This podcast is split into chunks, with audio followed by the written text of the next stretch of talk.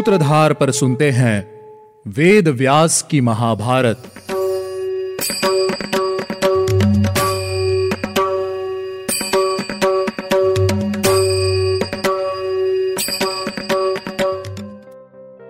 Hello listeners स्वागत है आप सभी का वेद व्यास की महाभारत के पांचवे एपिसोड में। मैं हूँ आपके साथ आपकी सूत्रधार मान्या शर्मा। आज का एपिसोड शुरू करने से पहले मैं आपको बताती हूँ कि आज के इस एपिसोड में क्या खास होने वाला है।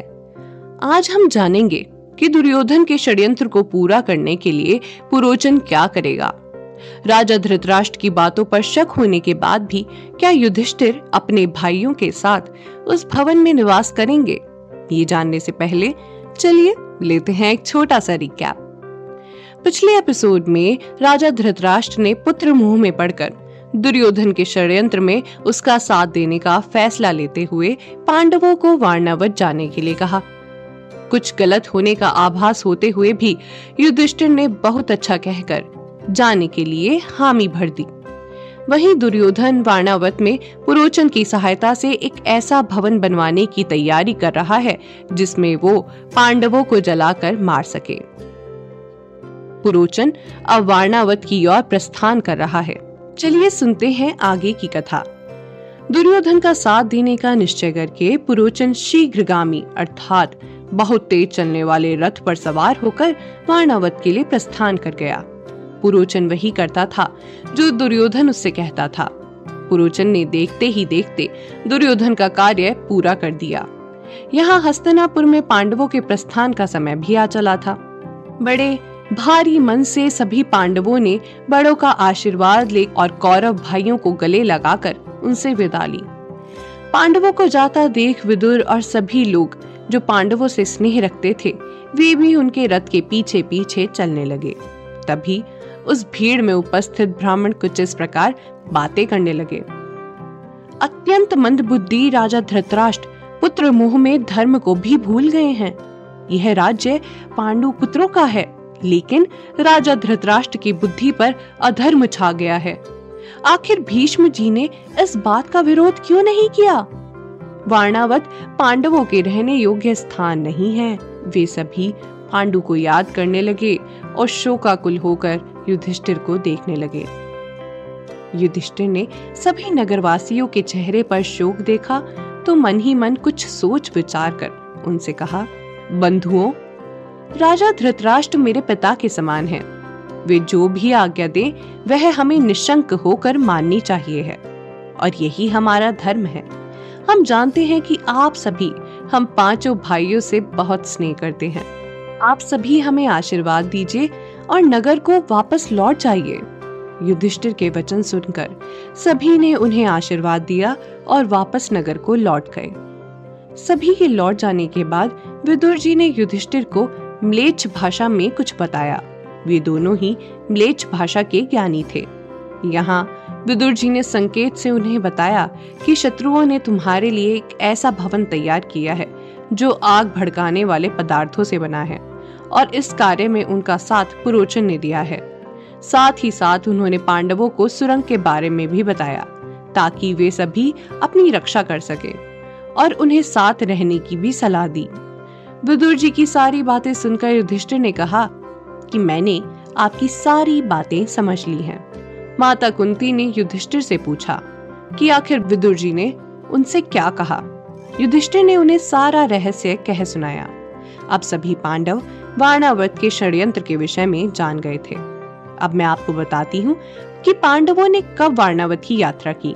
पांडवों ने पांडवों ने फाल्गुन में अष्टमी के दिन रोहिणी नक्षत्र में यात्रा की थी। वारणावत पहुँचने के बाद सभी पांडव नगरवासियों से मिले।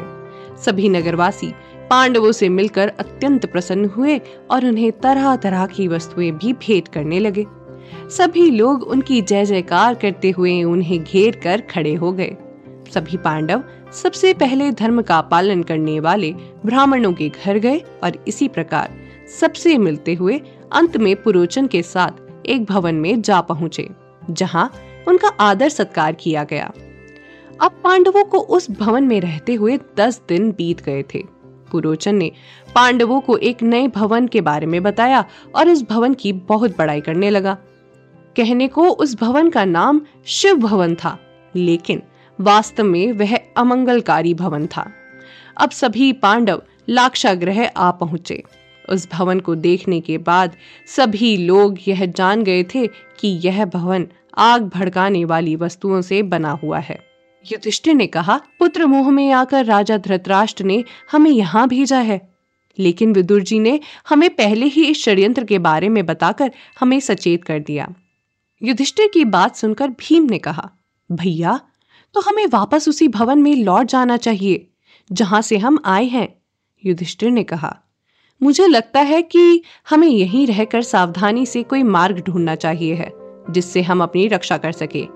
क्योंकि अगर हम यहाँ से गए तो दुर्योधन दोबारा कैसे भी हमें मारने का षड्यंत्र रचेगा, या ये मूर्ख पुरोचन ही इस भवन को आग लगा देगा।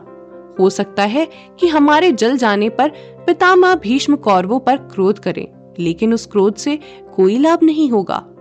दुर्योधन किसी भी प्रकार से हमें हानि पहुंचाना चाहता है। इसीलिए इस पापी पुरोचन और दुर्योधन को धोखे में रखकर हमें यही निवास करना चाहिए है।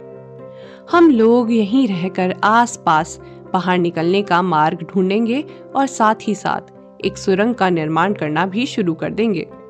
हमें ऐसी सुरंग का निर्माण करना होगा जो ऊपर से ढकी रहे और हमारे चले जाने के बाद भी किसी को सुरंग का पता न चले। ध्यान रहे कि किसी को भी इस बारे में कानो कान खबर ना मिले।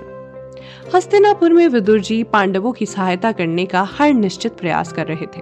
उन्होंने अपने एक विश्वास पात्र को पांडवों के पास भेजा। वह व्यक्ति सुरंग बनाने में माहिर था और अपने हर काम में बहुत चतुर भी था। पांडवों से एकांत में मिलकर उसने कुछ इस प्रकार कहा, मुझे विदुर जी ने सुरंग खोदने के लिए भेजा है।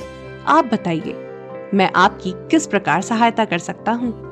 उन्होंने मुझे बताया कि कृष्ण पक्ष की चतुर्दशी को पुरोचन आपके भवन में आग लगा देगा। युधिष्ठिर ने उनसे कहा, आप विदुर जी के विश्वसनीय और प्रिय हैं। आप हमारे लिए भी आदरणीय हैं। आप उपाय करो और ऐसी सुरंग का निर्माण करो जिसके विषय में पुरोचन को कोई भान न हो, क्योंकि यह पूरा भवन आग भड़काने वाले पदार्थों से बना हुआ है। सुरंग खोदने वाले ने बहुत अच्छा कहकर सुरंग का निर्माण आरंभ कर दिया।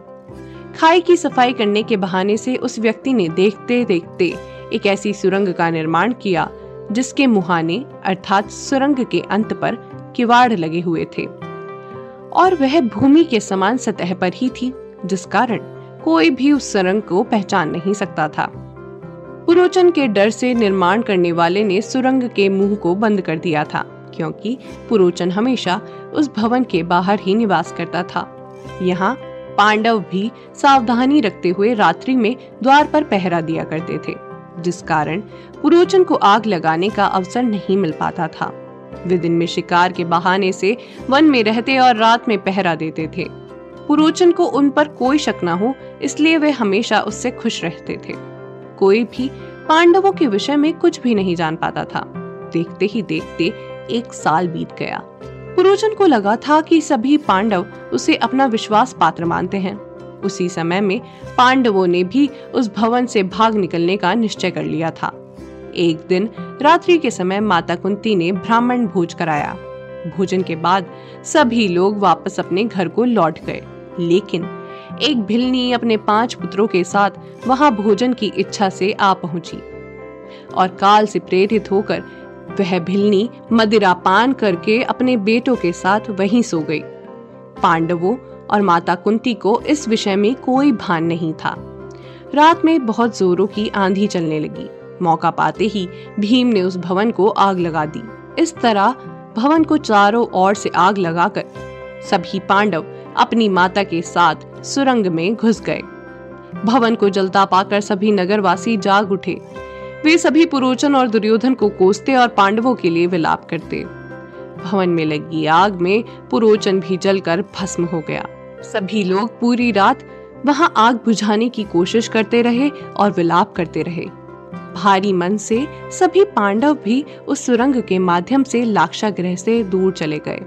भीम ने माता को कंधे पर चढ़ा लिया और नकुल सहदेव को गोद में उठा लिया और अर्जुन युधिष्ठिर को सहारा देते हुए चलने लगे। सुरंग की दूसरी ओर विदुर जी का एक और विश्वास पात्र एक नाव के साथ पांडवों का इंतज़ार कर रहा था। अब पांडव क्या करेंगे और कहा जाएँगे? क्या दुर्योधन के डर से वे हमेशा इसी तरह भागते रहेंगे या धर्म का पालन करने वाले पांडव दोबारा हस्तनापुर लौटेंगे? ये जानने के लिए आपको लौटना होगा हमारे अगले एपिसोड में। उम्मीद है आपको हमारा यह एपिसोड पसंद आया होगा। अगर आप इस एपिसोड से रिलेटेड कोई भी सवाल पूछना चाहते हैं तो हमारे social media platform Twitter Facebook Instagram पर हमसे संपर्क कर सकते हैं। हमारा सोशल मीडिया हैंडल है माय सूत्रधार साथ ही साथ, ऐसी ही अनेक रोचक पौराणिक कथाओं के वीडियो देखने के लिए आप डाउनलोड कर सकते हैं हमारी सूत्रधार ऐप हमारी ऐप एंड्रॉइड और आईओएस दोनों यूज़र्स के लिए उपलब्ध है। यहाँ आपको हर एक कहानी, सुंदर चित्रण और सटीक फैक्ट्स के साथ मिलेगी। इसके अलावा आप श्री राम कथा मिनी टेल्स पॉडकास्ट हिंदी और इंग्लिश नल दमयंती प्रेम कथा, हिंदी इंग्लिश तथा ऐसी ही अनेक कहानियाँ अपने मनपसंद ऑडियो प्लेटफॉर्म पर सुन सकते हैं। लिंक आपको डिस्क्रिप्शन में मिल जाएगा। मैं आपकी सूत्रधार मान्या शर्मा, मिलूँगी आपसे अगले एपिसोड में। याद रखिएगा। हम हर सोमवार और शुक्रवार आपसे मिलते रहेंगे।